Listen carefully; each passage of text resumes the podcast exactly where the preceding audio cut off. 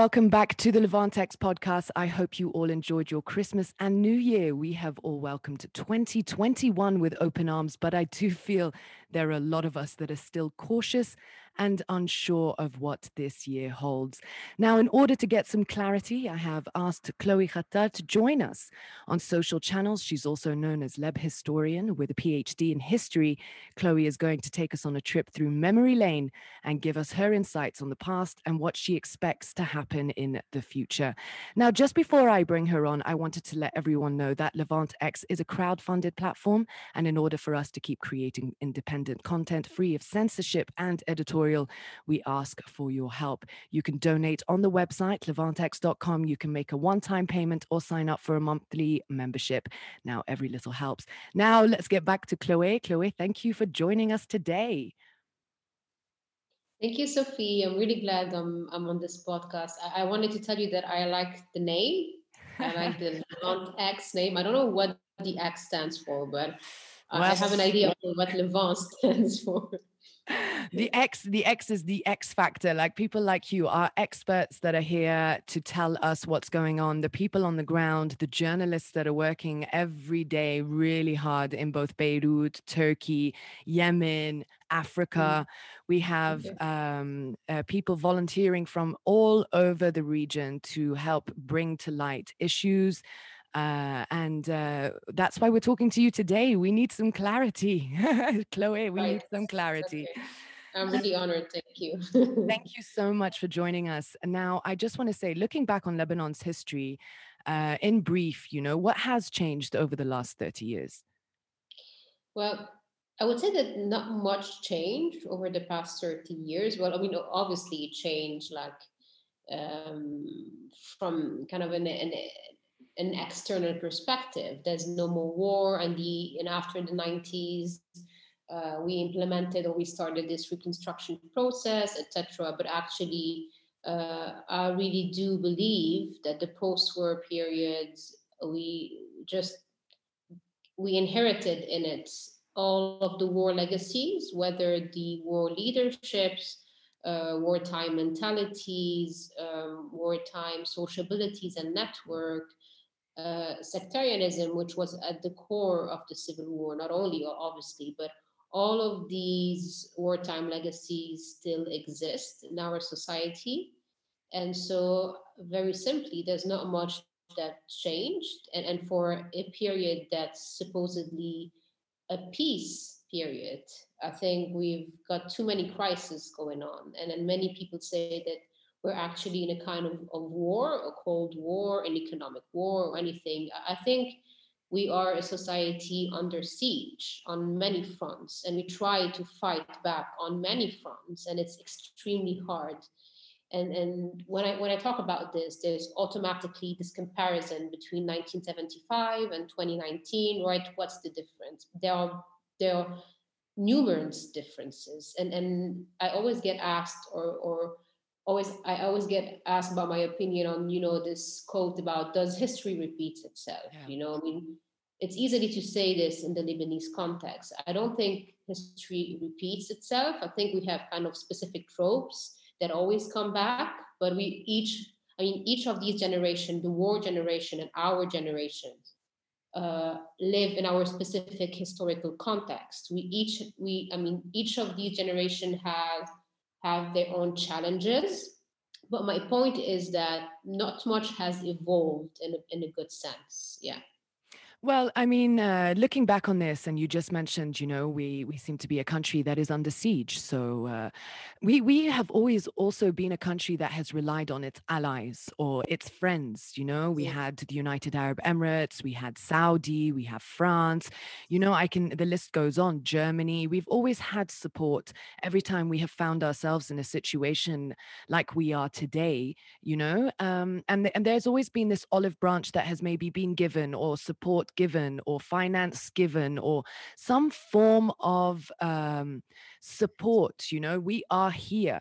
Uh, and I think what we have realized, you know, since the October 17, uh, 2019 revolution is that these friends have been quite quiet. Yes, after the bomb that took place on August 4th in 2020, we did see some aid come into the country. They tried to go around the government and work directly with, you know, civil servants and NGOs. But this big discussion, which uh, is being headed by Emmanuel Macron, is still obviously we I, we don't gonna I, I don't feel like we're going to see this materialize with what you've just stated. You know, looking back on our history, so. Um, as a historian, knowing these type of geopolitical relationships and Lebanese diplomacy, uh, do you find? I, I, know you mentioned siege, but do you really see us sitting in this siege-like manner or isolation for quite a quite a long time? Could we resemble something like Syria? So, okay, there are many layers to your question. Um, I'm going to answer them, I think, in a yeah in a layered way as well so i know there's a lot of discussions on our friends or allies but i mean can we really talk about friends in foreign policy i mean it's different to it's different to receive international aid when you're uh, under crisis and it's and that's kind of a a trope of international relations. Countries do come together and offer financial help to other countries that are in in difficulty, and that's not something that's really uh, typical of Lebanon. But I think this is an, it's not just because we've got on many occasions money from uh, Paris 2, Paris 3, the Gulf countries, etc. It doesn't mean that we should use the term friend. I think this is a misleading term, and experts talking about Lebanon's real friends have an interpretation of Lebanese politics that's way too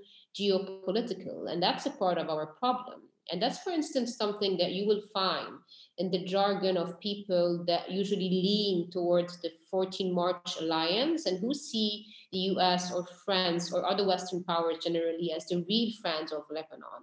And what is implied here is that these are the ones who have Lebanon's real interest at heart. So I think, to me as a historian, so I think to understand this focus on foreign policy in discussions on Lebanon's problem and its solution, I think, yeah, you need to understand how foreign policy has worked in Lebanon for decades. And although it's true that we have some specific special relationships, such as with Syria and France, because of many determining factors, such as geography and history. So Syria is the main big Arab neighbor, right? And we share a frontier.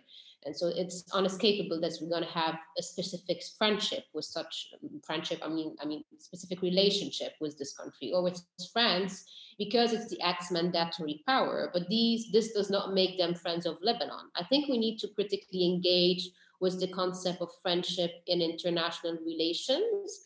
And all those states can construct meaningful bonds these are better conceptualized as partnerships. So we need to drop the word friends and start talking about diplomatic partners and what they can give us or bring to the table. So um, Lebanese foreign policy, okay, has taken a great toll on Lebanese internal politics over the years. Okay, let's take 1943 as a starting point and to see how important foreign policy was in the emergence of post-independence concession consociational politics, right? So the National Pact was this pact between Muslim and Christians that stated that Lebanon was neither Eastern nor the Western, and that Lebanon should stray away from any uh, unionist plans with other Arabic countries, but at the same time not take part in imperialist plans uh, against Arab brothers. So look at how important foreign policy was in the, those foundational politics. So the National Pact and then later the Ta'if Accord, they placed limits on the state's foreign policy orientation to achieve a minimal consensus among our different sects, right? And so Lebanon's pre-Ta'if foreign policy is generally identified as this theoretically ideal neutral orientation which is best articulated by people such as Fuad Shahab or Rashid Karame. So, according to this ideal Lebanese foreign policy, Lebanon was to position itself between the West and the, and the East, um, has to retain close relationship with Western powers such as France or the US, but continue to support Arab causes, right? And when foreign policy stances have strayed from this position, such as with Chamoun in 19. uh, uh, or 58, or with Amin Jmayil in 1982 and 83. This endangered the internal balance and caused armed confrontation. So the conduct, the conduct of foreign policy in pre-war Lebanon was a presidential privilege. So it was the consequence of the, the large constitutional powers enshrined in the Maronite presidency. So the, the Sunni prime minister's ability to influence policy, foreign policy was either a function of his own like personality, his standing, uh, and so in most matters, in foreign policy making, the prime minister was a subordinate to the president, but there were exceptions. For instance, like uh, Riyad, Riyad al-Sulh or Rafi al-Hariri in like in excellent ways. And, and these men, this prime minister, because of their own relationship, they were able to impact Lebanon's foreign policy. But anyhow, the point is to understand that disagreement among Lebanon's variable sects over foreign policy choices always ended up in violent confrontation, whether because of Chamoun's uh, uh, espousal of the Eisenhower Doctrine, and then over the Palestinian movement in the 70s, or even later on the relationship with Syria in the post-war period. The point is to understand is that the flip side to this equation is that local actors deploy those transnational ideologies and, and the support of external actors to strengthen their position in domestic political struggle. So we've seen this with Kamal Jumblat while he served on the Nasserist wave in the 50s and the 60s. We've seen this with Chamoun while he served on the American uh, side, etc. So Lebanese politicians used external actors for domestic political power. Okay, this overlap of domestic and foreign uh, policy exacerbated Lebanon's fragility and, and, vulnerability to regional pressures and external investigation, right? Uh, uh sorry, and, and, external intervention. And the point is that these Lebanese politicians had have compromised Lebanese sovereignty because our politics are very intermingled with foreign uh, with our foreign policy. So again, the point is that this was extremely intensified in the post-Ta'if area. Why? Because the Ta'if agreement transferred most of um, presidential power to the cabinet. And with Syria's exit from Lebanon, foreign policy decision making became much more dissonant, much more diffused, because it wasn't either the president or the prime minister leading the way. It was no longer monopolized by those big heads, but it, it just became a battle between different political coalition and their rep- representative, each supported by different external actors. So my point is that, I mean, I, I just gave like a very short summary of, of, of the history of foreign policy in Lebanon, but there's way much to talk about this. But my point is that I don't see how the solution to our current problem would forcibly come from abroad. And those focusing or, or gambling on foreign support or friendship are kind of repeating the, predicament, the predicament, which was what was always our main mistake, right? Given external actors or friends way too much power in an internal affair. Look at the French initiative that you've mentioned. It failed. And I don't know now, Macron, he must be waiting for Biden's, I don't know, uh, uh, to Not, see how Biden. I don't think any of us know. yeah. So exactly right. So I think lots of analysts talk about talking about foreign policy should be refocusing their energy on seeing how we can achieve internal reforms that can't wait anymore and, and and those internal reforms are going to be the key to unlocking international aid or at least accepting international help on our own terms. And that, that's my answer for this really i think that's a really interesting answer because yeah. uh, um, as you said we're hearing a lot you know that that uh, we we're hoping that some angels going to come in and start to organize and restructure and reform our country and and as you said and mentioned earlier this is a complete breach of lebanon's sovereignty that's not giving lebanon its own independence it's not giving lebanon its own decisions and it's be as you said you know it's swaying opinion from one group to another and it's um, actually destroying uh, unity within the country.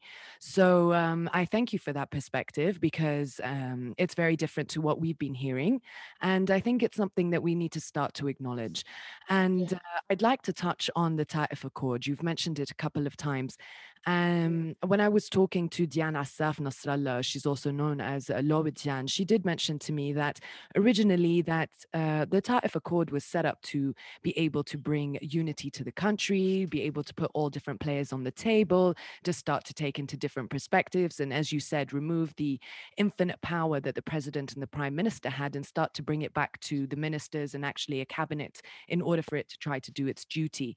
Now, she did mention something to me, and I would like to hear your perspective on this that the Ta'if Accord was set up to hopefully bring about a secular state, you know, to put the players on the table for them to finally uh, agree on this unity government and then, you know, pull away uh, from the uh, civil war mentality and the militia mentality and the cartel mentality and start to work towards um, a government uh, that is working for the people and the interest of the Lebanese rather, the in, rather than the interest of the Shia or the Sunni or the Christian. So, what is your what is your take on this? And mm. is this something that in history what uh, what I've said is correct? And if it is or isn't, is something like this possible? So yes, the Ta'if agreement. So this this um, document that officially ended the Lebanese civil war. So I think uh, this document has been misunderstood or misinterpreted because it is a bit confusing in some part or vague. At least this is what legal experts say. But I think in the literature, it's it's both vilified, but also like um, uh, some people also sh- kind of pinpoint to it to its good sides. Um, there's something we must understand is that at this point, at the end of the 80s, uh, there was many attempts to stop the war, right? So the Taif agreement was, I mean, uh, at the end of a series of attempts. So it was a success in this way, in, in, the, in the meaning that it actually brought to the table those conflicted parties and was able to actually put an end to military uh, confrontation at, at a time where public opinion and people were just exhausted. So that's something that we should understand is that Taif agreement is really the result of many different regional, internal uh, uh, um, elements and pressures. But it, it's really not, a, a I, was, I mean, it doesn't really fulfill or even address uh, uh, in a deep way any of the main issues that do that do i mean the main issues why we started the war first whether the palestinian presence whether this very uh, intricate relationship between syria and lebanon uh, whether uh, the presence of the military arsenal of hezbollah and political sectarianism. So it didn't really address all of these issues that we started the war for kind of. And and there's something to understand about the Ta'if agreement.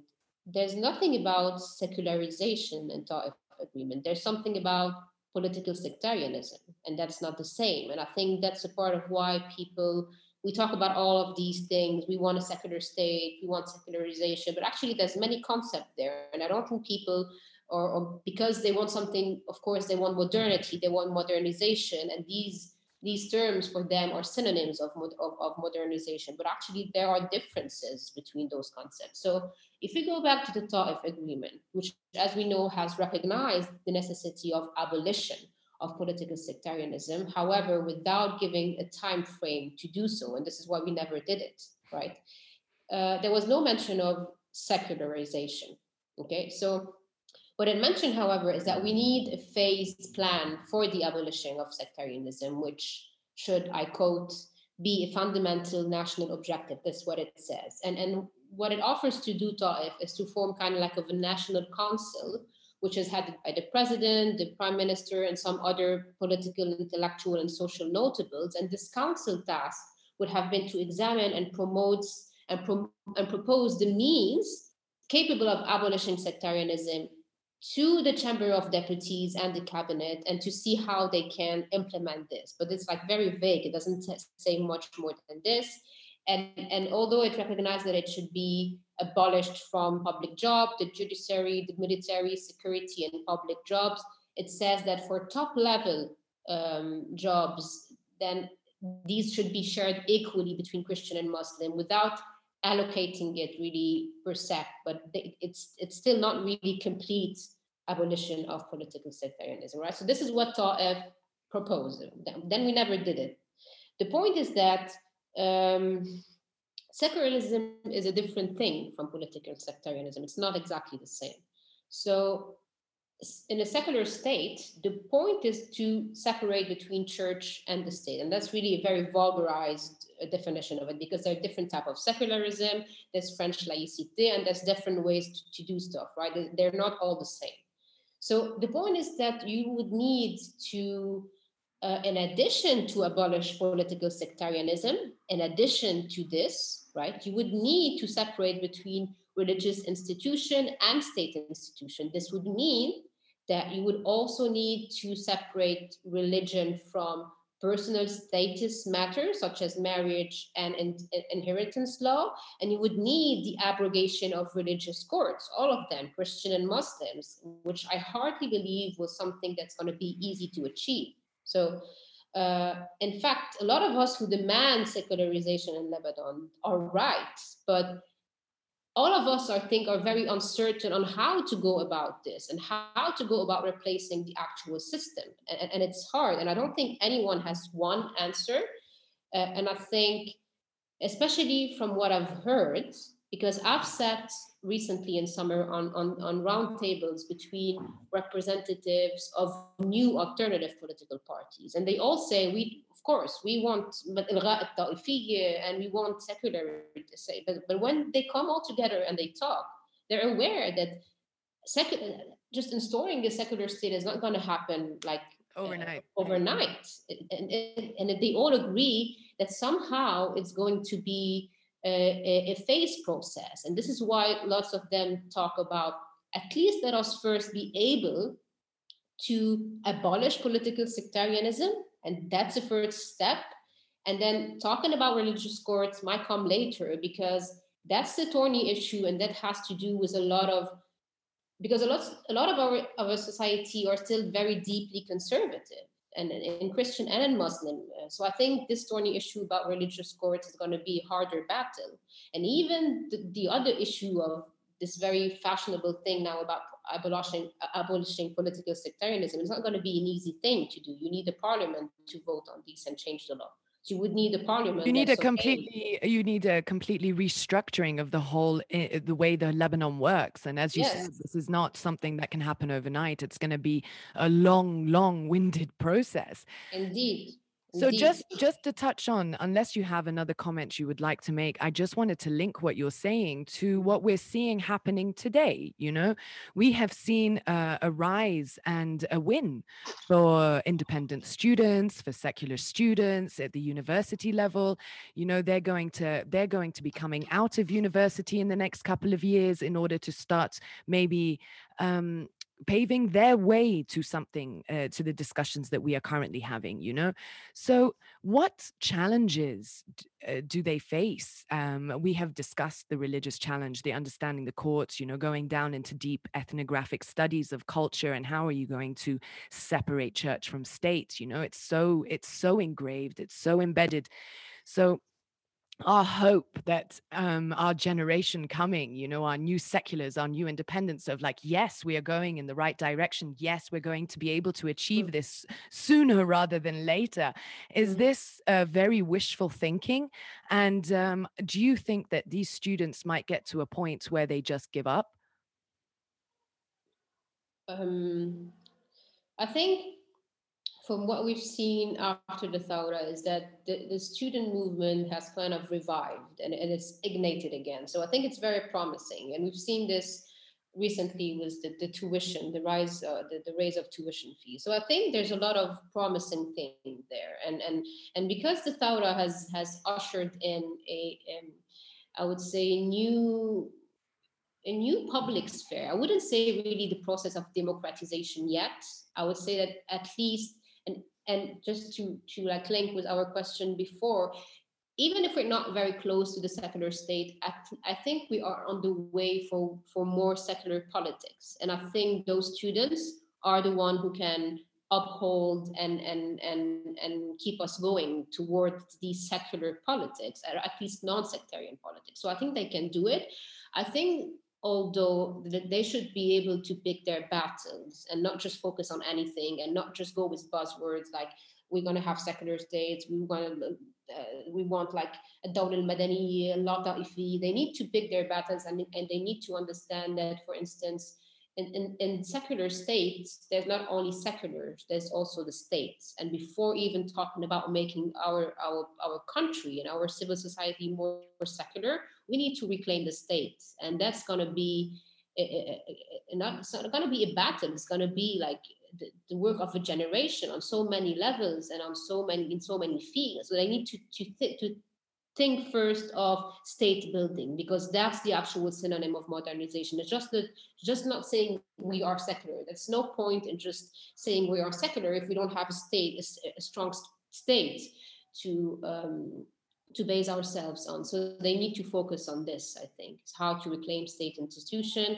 and, and Dawla Madaniya, which is kind of the, the Arab version of secular state, because no one, that's not something that's that's typical of Lebanon. The Dawla al-Madaniya or, or uh, this Arab version of secular state is something that has emerged in, in Egypt in 2011 and in the Arab Spring. It was the way for those societies to, to, to, to say they wanted a more secular state, but that they couldn't completely uh, uh, say because of the state of society. Well, Dawla Madaniya, I think the most important thing is that it should first give rights to all of its citizens and non-citizens. It should it should be a fight against corruption, against nepotism, and then we can maybe have the, the talk about secularism later on. Chloe, um, it's been great talking to you. I know that we have some limited time, uh, so I think we've only got around two minutes left for this chat. So I'd like to wrap it up. Um, for all of the our listeners, you know, that are listening to you today and are hearing everything that you've got to say, uh, I like I like to always end my podcast on. Um, a way for you to uh, reinforce positivity or or anything that you would like you, you i mean obviously the floor is yours you have our listeners. Is there anything that you would like to leave with them today?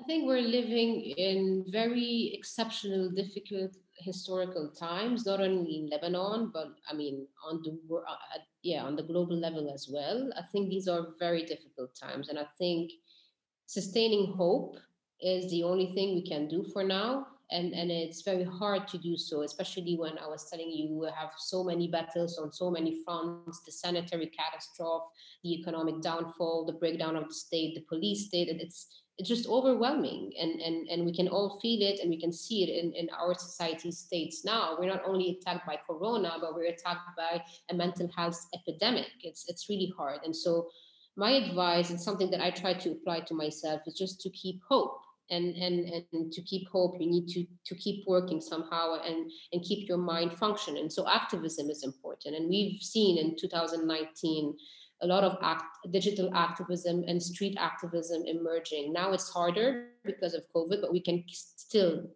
go on. And i think this is a personal battle for every one of us. I think now nowadays every citizen should be an activist in any way possible. We, some can give more than others but we can do this and we can we should continue building our digital community for now. And then once um, the pandemic is over we can take it back to the street hopefully Chloe, thank you so much. And as we can all see, the electricity has cut on her end. Welcome to Lebanon.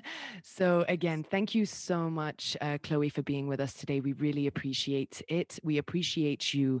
And for everybody who's listening, um, she is known on Instagram at uh, as leb.historian. So you can keep up to date with her opinions, what she's seeing. She is very, very active and she does shed light on a lot of issues that we have questions for. So, Chloe, again, thank you so much for being with us. Today. Thank you, Sophie.